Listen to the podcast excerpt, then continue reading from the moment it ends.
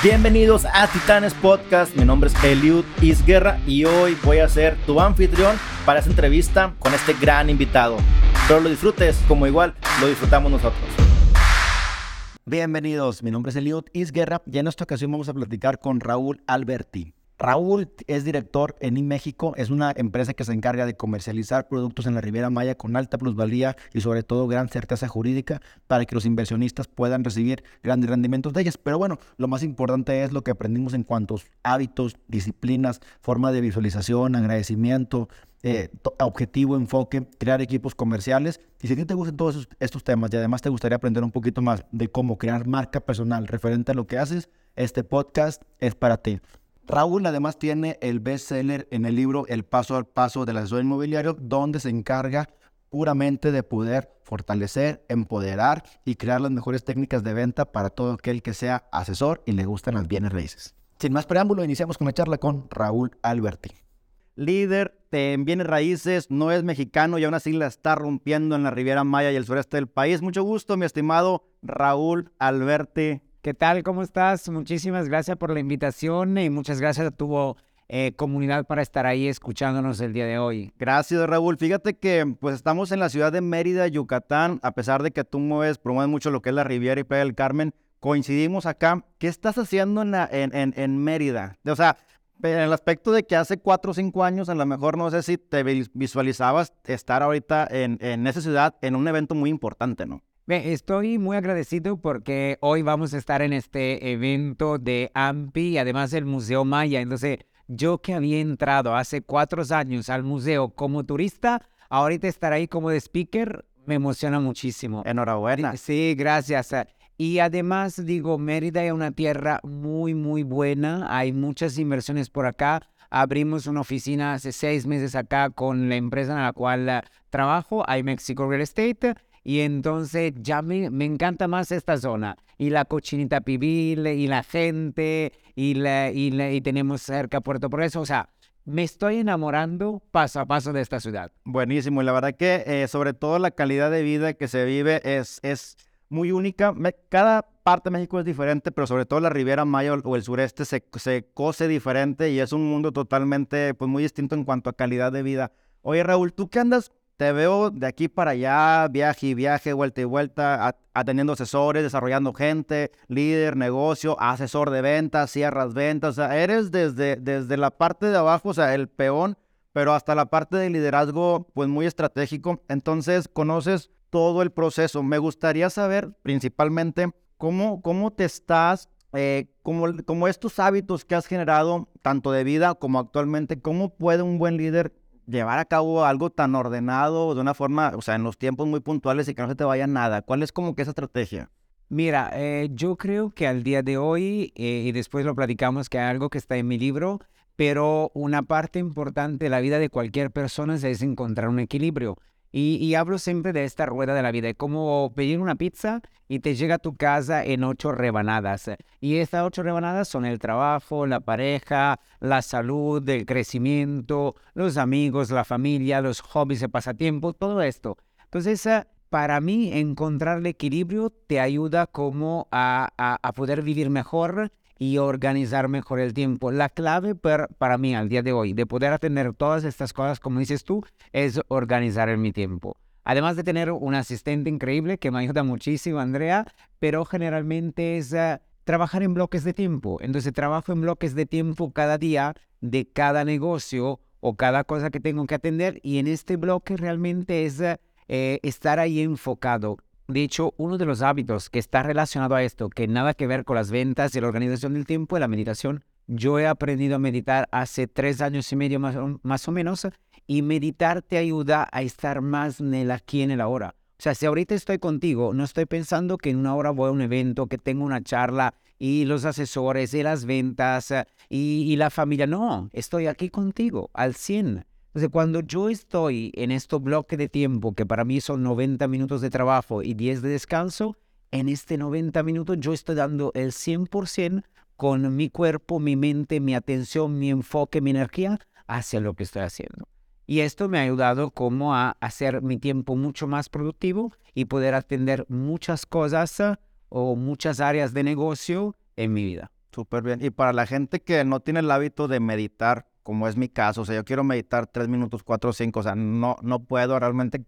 ¿Con qué te guías? O sea, ¿hay alguna aplicación, algún libro base para la gente que quiera empezar a desarrollar esta habilidad? Mira, yo le digo a la gente, yo soy el ejemplo perfecto que sí se puede, porque yo era como tú. Yo cerraba los ojos y, puta madre, tengo que hacer esto, esto. Ay, se pueden decir groserías, no lo sé, pero me salen así del corazón, es mi parte mexicana. Entonces, eh, de verdad cerraba los ojos eh, y estaba pensando ya en mil cosas. Y entonces abre los ojos y dice, no, tengo que hacer esto, esto, esto. Aprendí a meditar gracias a Anthony Robbins. Tony Robbins, mucha gente lo conoce tiene una meditación, van a YouTube, ponen priming de Tony Robbins. Y es una meditación de 13, 15 minutos que te guía, o sea, te obliga a pensar en algunas cosas. Y en el momento que te obliga a pensar algo, tú ya te estás, no estás pensando a tus cosas de todos los días, problema, lo que sea. Y a mí me ha cambiado la vida. La vida. Un año con esta meditación, de verdad aumentó mi productividad, aumentó mi enfoque, aumentó mi energía y aumentó esta parte de estar en el aquí en el ahora. Entonces, si tú estás en el aquí en el ahora, por ejemplo, con un cliente, tú tienes más atención, puedes escucharlo mejor, puedes entender mejor lo que está buscando. Con un asesor, hablabas de liderazgo, es lo mismo.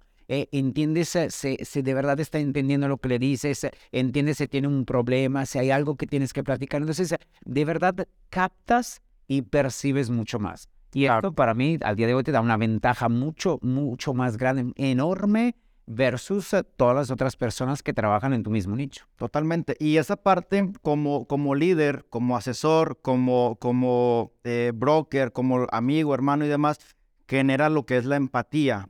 Entonces, totalmente, o sea, al momento de, entender el problema de la otra persona, tú le puedes ofrecer una oportunidad o bien cómo lo puedes atender de mejor manera y por ende, pues se ven resultados monetarios, ¿no? Digo, algún cierre de venta o algún, o sea, va a, lo que vaya a hacer, pero esa parte pues se desarrolla con este tema de la meditación. Es correcto, en el negocio, pero empieza, empieza con, no sé, tu novia, tu esposa, tus hijos, es lo mismo. Si tú de verdad lo estás escuchando, entonces la relación que estás creando está en otro nivel y hay una comprensión diferente, una empatía diferente, una conexión diferente y esto mejora también, como regresamos antes, lo que son las diferentes áreas de la vida que vamos atendiendo, porque si no, el problema de cada persona es, oye, soy un chingón en negocio, pero en la vida de todos los días con mi familia le estoy quitando tiempo, le estoy restando tiempo y me están regañando. Entonces dice, en una vas bien en la otra vas mal. Entonces esto ayuda a generar ahí como mucho más equilibrio entre todas las áreas de la vida y vivir mejor. Para ti el equilibrio viene siendo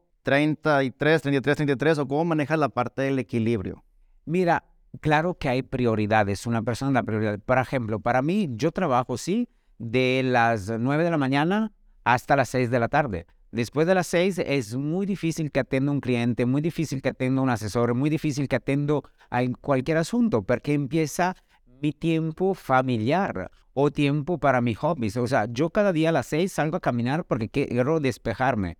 A mí me vale un cacahuate que ahorita está un cliente que me quiere comprar un millón de dólares. Espera el día de, mañana. O sea, no lo voy a tener ahorita porque mi tiempo, como mi tiempo es de las seis a las ocho de la mañana, me levanto, agradezco, leo, medito, me entreno. Nadie me quita este tiempo. Hay muy pocas veces, como ahorita a lo mejor viajando y todo, no hago toda la rutina pero hay un tiempo clave que yo no, eh, como no cambio por nada, por nada. Entonces ahí también es una, una, un hábito que tú tienes que hacerte, es que vas a poner como tiempo, que es, por ejemplo, no sé, salida cada jueves, yo no tengo novia, pero si, hubiera una, si tuviera una novia, había tiempo dedicado para ella. En este tiempo no hay teléfono, no hay otra distracción, es tiempo para ella. Entonces, para mí es clave que cada persona en su agenda digo, al día de hoy hay Google Calendar, hay cosas muy fáciles, se ponga ahí sus, ah, sus tiempos y no los venda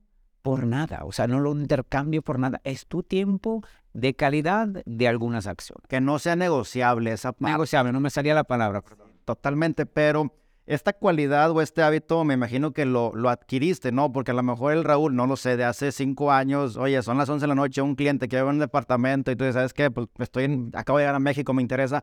A lo mejor te, inclinabas, no lo sé, en su momento, ¿en qué momento aprendiste a decir no o no, o es no negociable esta parte? Cuando ya te estaba yendo mejor, cuando no lo veías necesario o finalmente lo hiciste a pesar de cualquier cosa. Sabes, como que esa es la, la pregunta de mucha gente, ¿no? O sea, ¿cómo le digo que no a una persona que me quiere comprar y no le puedo decir que no al dinero, ¿no? O sea, ¿cómo lo, cómo lo ves? E- e- Es correcto lo que dices tú. Eh, yo, la verdad, es un hábito que siempre intenté llevar, que pero en los últimos años es un poquito más ah, fuerte desde cuando empecé a meditar, porque cuando empiezas a meditar y, y ves que esta meditación te genera paz, tranquilidad de todo, también quieres tener eh, más paz durante el día. Entonces te das cuenta que hay momentos que ya tienes que dedicártelo a ti. O que si de verdad quieres tener una buena relación, tienes que dedicarlo a tu pareja. Si quieres tener una buena relación con los hijos, tienes que dedicarle tiempo. Pero la gente al día de hoy se la pasa en el teléfono todo el tiempo. Y no, realmente es tú en este tiempo, que sea a lo mejor solo 30 minutos, pero 30 minutos de calidad. Entonces, a mí pasó todo este cambio después de este curso con Tony Robbins hace tres años y medio.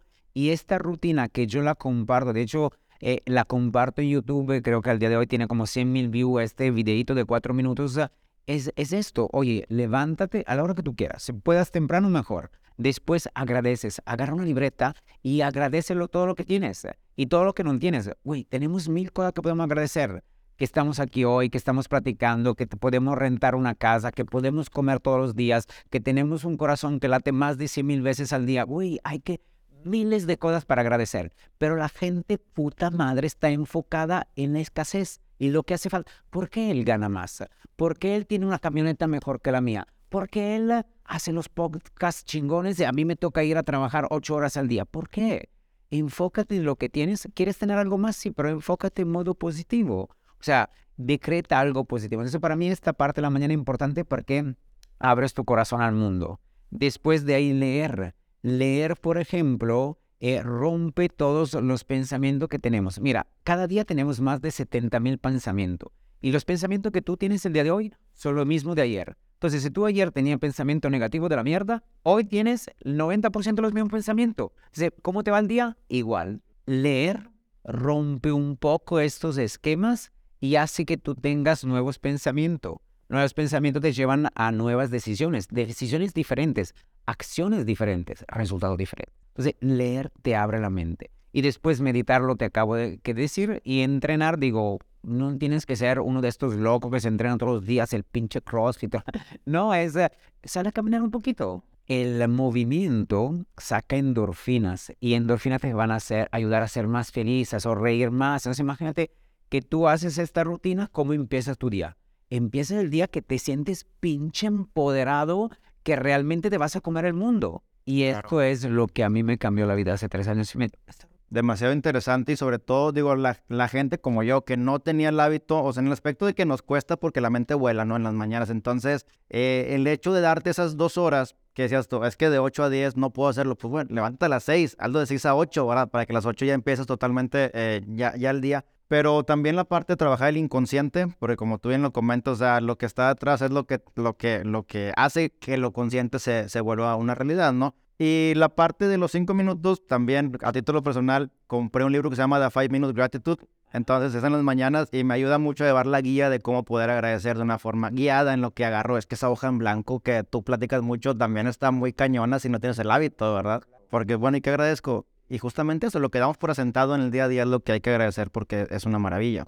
Hay un dato impresionante que el 80 persona, el 80% de las personas que viven en el mundo vive con menos de 3 dólares al día. Si tú piensas 3 dólares son 100 dólares al mes, puta madre, hay que ser gra- agradecido. Es que, pero de verdad, no es la, el marketing, la sociedad, ¿a dónde nos lleva? Mira lo que tiene él, tienes que tenerlo tú también. Mira lo que tiene tú también.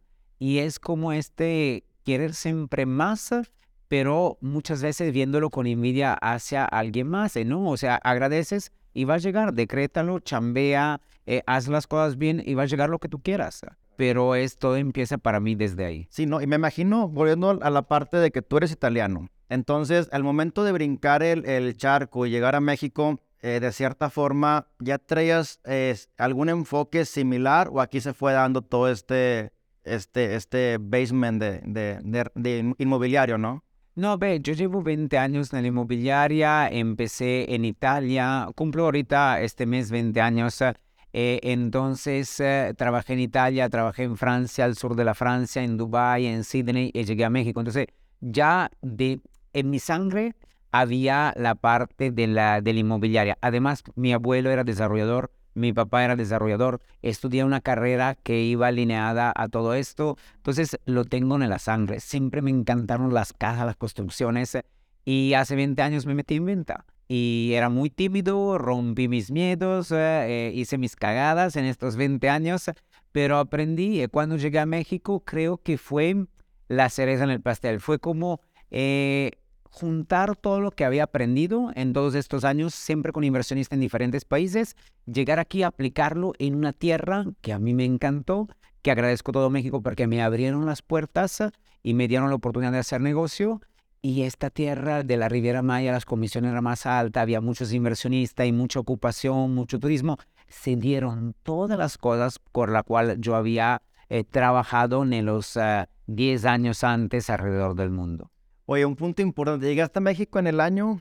Yo llegué en el 2012 eh, en enero creo que era como el 17, o 13 o 17, no me recuerdo. Ah, ok, entonces del 2012. Si bien recuerdo, creo que cerca del 2015 empieza el tema del sargazo. En algún momento dijiste, chinga, o sea, esto se va a acabar, me voy a regresar. ¿Te buscaste otras opciones o cuál fue para ti ese pensamiento de, de, de oportunidad y de riesgo? Para mí siempre el mindset, como ahorita, sargazo y después la pandemia y ahorita dicen una recesión. Eh, chingue su madre, o sea, ¿cuál es tu punto de vista?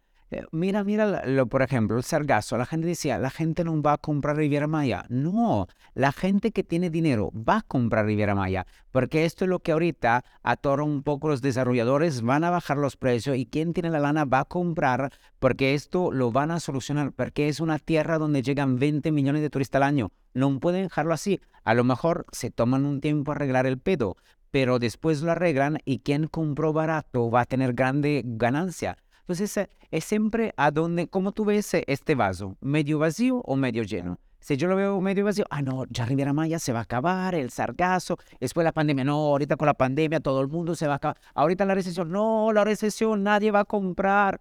Uy, dale vuelta al asunto. En recesión, en problemas, en pandemia, en sargazo, siempre hay gente que tiene mucha lana. Y la gente que tiene más lana va a ser más lana porque tiene oportunidades. De hecho, hay un video que yo vi, me abrió también el panorama en YouTube, que habla de la mentalidad de los judíos. Y dice cómo eh, gestionan el dinero los judíos. Y dicen siempre, una parte del dinero tienes que tenerla como liquidez, pero no liquidez para problemas, no, liquidez para inversiones, porque cuando el mundo o la ciudad o tu país o tu área entra en crisis, si tiene liquidez, puede hacer los mejores negocios. Claro. Entonces hay que verlo así. Hay, ahorita llega la recesión, habrá muchísimos clientes que van a comprar. Probablemente no le invierten 6, 7, 8, 10 millones, pero te compran la propiedad de 2 millones, porque saben que después la van a vender en 2.5 en un año. Voilà. Entonces, eh, enfócate siempre. Para mí es enfócate en lo positivo e intenta ver siempre cuál es el lado de la, de la, de la moneda mejor. Claro, y esta parte que comentas con los judíos, eh, yo siempre estoy muy peleado y digo, no ahorres, invierte. Entonces, pues finalmente el mexicano es, ¿cómo no voy a ahorrar? Pues tengo que tener mi dinero bajo el colchón y es parte de la idiosincrasia del mexicano, ¿no? Pero el ahorro, pues finalmente se lo va comiendo la inflación y se va quedando ahí, no se plusvaliza y demás. Entonces me imagino que también la parte de inversión. ¿Tú con qué te has topado? No sé si con el inversionista mexicano o qué tipo de objeción en cuanto a, ah, es que mejor si dejarlo aquí o invertirlo. O sea, como que cuáles son esas, esas objeciones, esos miedos eh, y incluso esas diferencias del inversionista europeo contra el mexicano que has identificado. realmente yo estoy más feliz de vender al mexicano. ¿eh? El, el, inversionista europeo le mete mucha más traba porque hay mucha distancia. Entonces tienes que combatir o bajarle un poquito más de barreras. Y el mexicano, yo le vendo muy fácil al mexicano, porque el mexicano inversionista dice, ay, yo puedo comprar a distancia, simplemente enséñame la realidad. ¿Qué significa?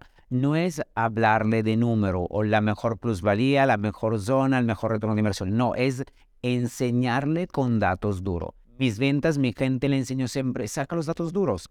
No sé, por ejemplo, Riviera Maya, vete a CD Tour, enséñale cuánto es la ocupación, sácale eh, AirDNA, que otra página que te dice cuánto es la tarifa promedio, y calcúlale ese rollo así. Y entonces ahí tú le estás dando datos duros a la gente. Y cuando un inversionista ve los datos duros, claro que te compra.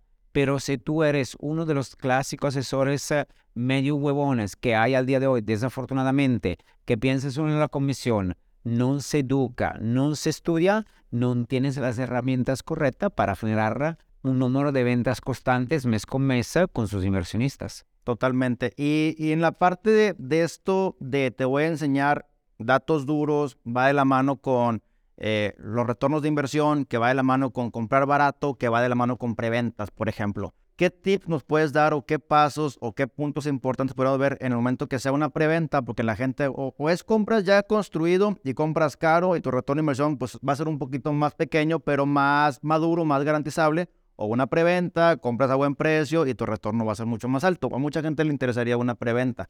¿Qué puntos importantes tú como inversionista también, desde el lado de vista de Raúl inversionista, tenemos que identificar para que sea una, una buena inversión? Mira, cualquier inversionista siempre busca tres puntos. Lo primero es seguridad. Entonces, ¿qué tienes que ver? Es eh, cuánto qué experiencia tiene el desarrollador, cuánto fuerte económicamente el desarrollador, si todo el papeleo está en orden y, el currículum del desarrollador. Con estos puntos, entonces tú como inversionista dices, ah, ok, hay seguridad en esta inversión y me siento un poquito más tranquilo. Después el segundo punto que busca el inversionista es la ganancia. Entonces ahí es donde entran los datos duros. Le puede enseñar, oye, comprando ahorita en preventa, en un año y medio que te entrego, no sé, tu plusvalía en Riviera Maya de 35%. Pero no es solo decirle, regresamos a lo de antes, es enséñame donde yo puedo ver que de verdad en un año y medio voy a ganar un 35% por lo menos, o un 30% el número que le van a decir.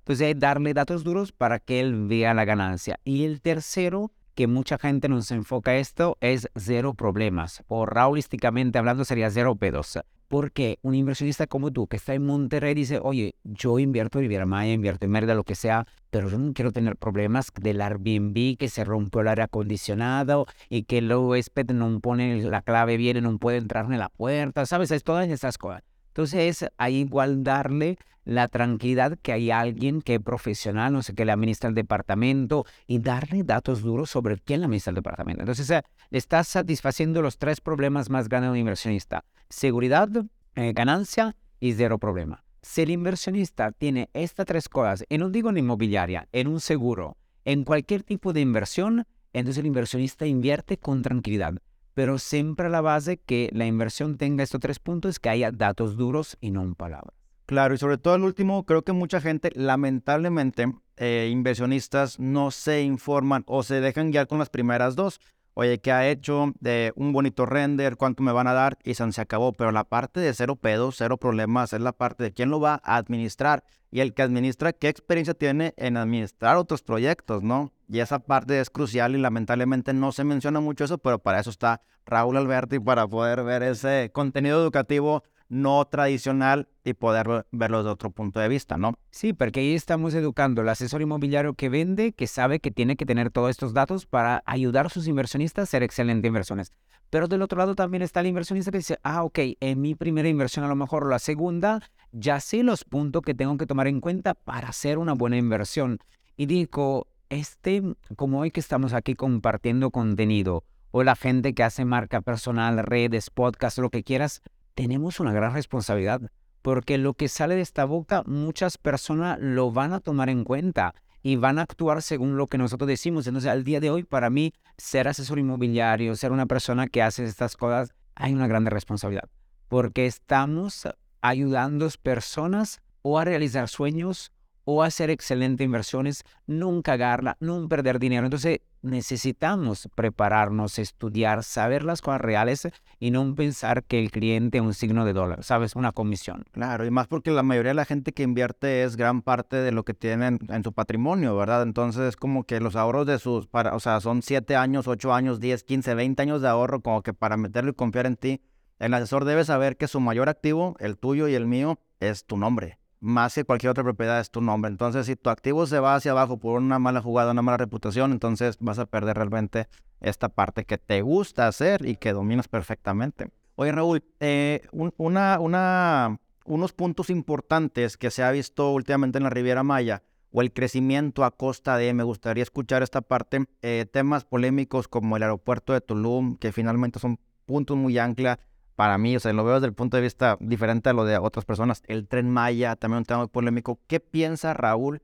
¿Dónde lo has visto anteriormente? ¿En qué parte de Europa se dio este movimiento? ¿Qué, ¿Y cuál fue el resultado final? No ¿cómo lo ves tú estos puntos para las inversiones y en sí para el sureste mexicano? Digo, siempre hay en el medio, puede ser un poco de política, se atrasa las cosas, se cambian un poco las cosas. Yo creo que el sur de México es eh, una tierra como donde todavía hay mucha oportunidad de crecimiento.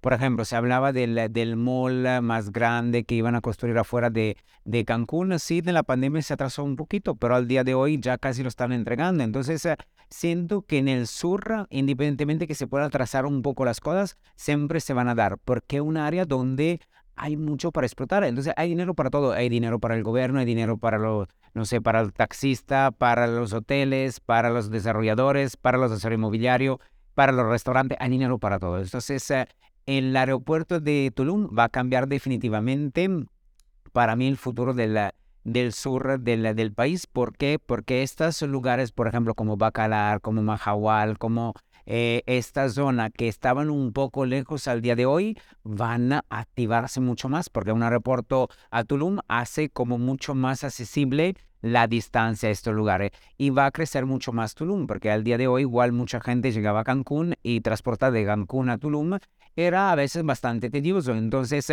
el hecho de tener un aeropuerto ahí va a aumentar más eh, la como la derrama económico también. Sí, y, lugares como Majagual, Bacalar y demás, que hoy en día a lo mejor, pues no, sí son tendencia, pero todavía no son tan comerciales, pues bueno, los vuelven oportunidades padres de, de pueblos, playas emergentes para generar una plusvalía a mediano plazo, ¿no? Correcto. Sí, pero ya se vuelven a una hora y media una hora y quince y se vuelven un destino interesante porque además, eh, por ejemplo, Mahahual eh, como playa hace 20 años y al día de hoy, no obstante esto, Mahahual, por ejemplo, nosotros vamos a lanzar un producto ahorita porque hicimos un estudio de mercado, tiene el 55% de ocupación durante el año. Entonces, imagínate un aeropuerto, qué plusvalía y qué ocupación va a dar también a estas zonas que al día de hoy a lo mejor ah, no están mucho en el radar de los turistas. Exacto. Y en tema, tú eres experto en la Riviera Maya, digo en el sureste, pero Riviera Maya, ¿tú cómo lo visualizas para la gente que está buscando dónde invertir?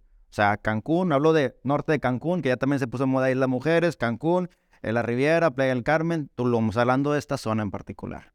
Digo, siempre ahí es saber quién está del otro lado, qué está buscando, porque si una persona quisiera un retorno de inversión ya, como decías tú, por algo listo para entrega, yo me iría a Playa del Carmen, porque Playa del Carmen es consolidada, hay, hay la Quinta Avenida, hay restaurante, hay muchas actividades, entonces el retorno de inversión para mí me iría ahí. Si quieres tirarle un poco más a la plusvalía y al crecimiento del, del retorno de inversión igual en los próximos dos o tres años, yo me iría a Tulum porque la plusvalía con un aeropuerto, con todo lo que se está haciendo, etcétera, etcétera, va a aumentar. Eh, y el inversionista que dice, oye, yo quiero ah, tirarle a una plusvalía grande en tres años, cuatro años, yo me iría a o Bacalar. Entonces, siempre depende del tipo de inversionista que tenemos. Cancún al día de hoy es una inversión, yo ya no la veo como una inversión, yo la veo como un cliente que quiere tener su departamento mamona allá en Puerto Cancún, que está muy nice, que lo usa de vez en cuando, de,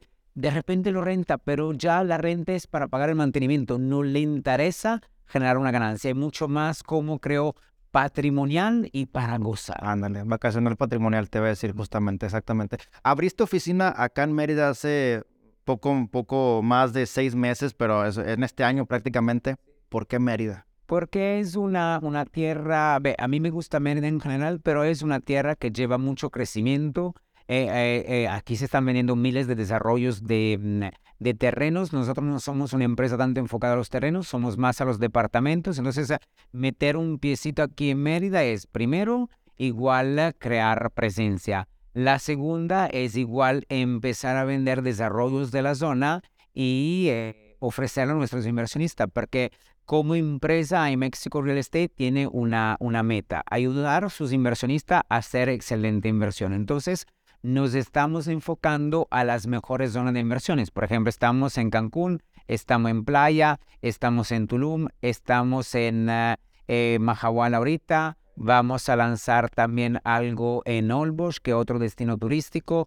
Eh, Mérida, que es un destino que gusta a la gente como inversionista. Estamos ahorita por lanzar en Puebla, que es una zona que, por ejemplo, la gente no sabe, pero hay un 70% de ocupación anual de turismo. Entonces, nosotros buscamos lugares donde está consolidado la ocupación turística para prácticamente garantizarle al inversionista excelentes inversiones. Vamos a Los Cabos próximamente, Valle de Bravo, toda esta zona que traen turismo y que entonces para nosotros es tranquilidad poder garantizar el retorno de inversión al inversionista. Claro, porque sí, sobre todo, pero la parte, tú lo estás viendo se me hace muy interesante desde la parte de ocupación en base a data. Por ejemplo, tal vez puede haber alguna playa en Oaxaca, no sé, Cipolite o, o alguna de estas, que tiene una ocupación muy alta, pero que no suena tanto comercialmente para inversión. Pero finalmente, si lo quieres para, para, para rentas, para generar un retorno, son puntos importantes, ¿no? Y que te bases en ello me parece muy interesante. Sí, por ejemplo, ahorita estamos viendo también Mazatlán. Mazatlán está creciendo mucho, tiene una ocupación del 50%, puede crecer, puede ser otro polo.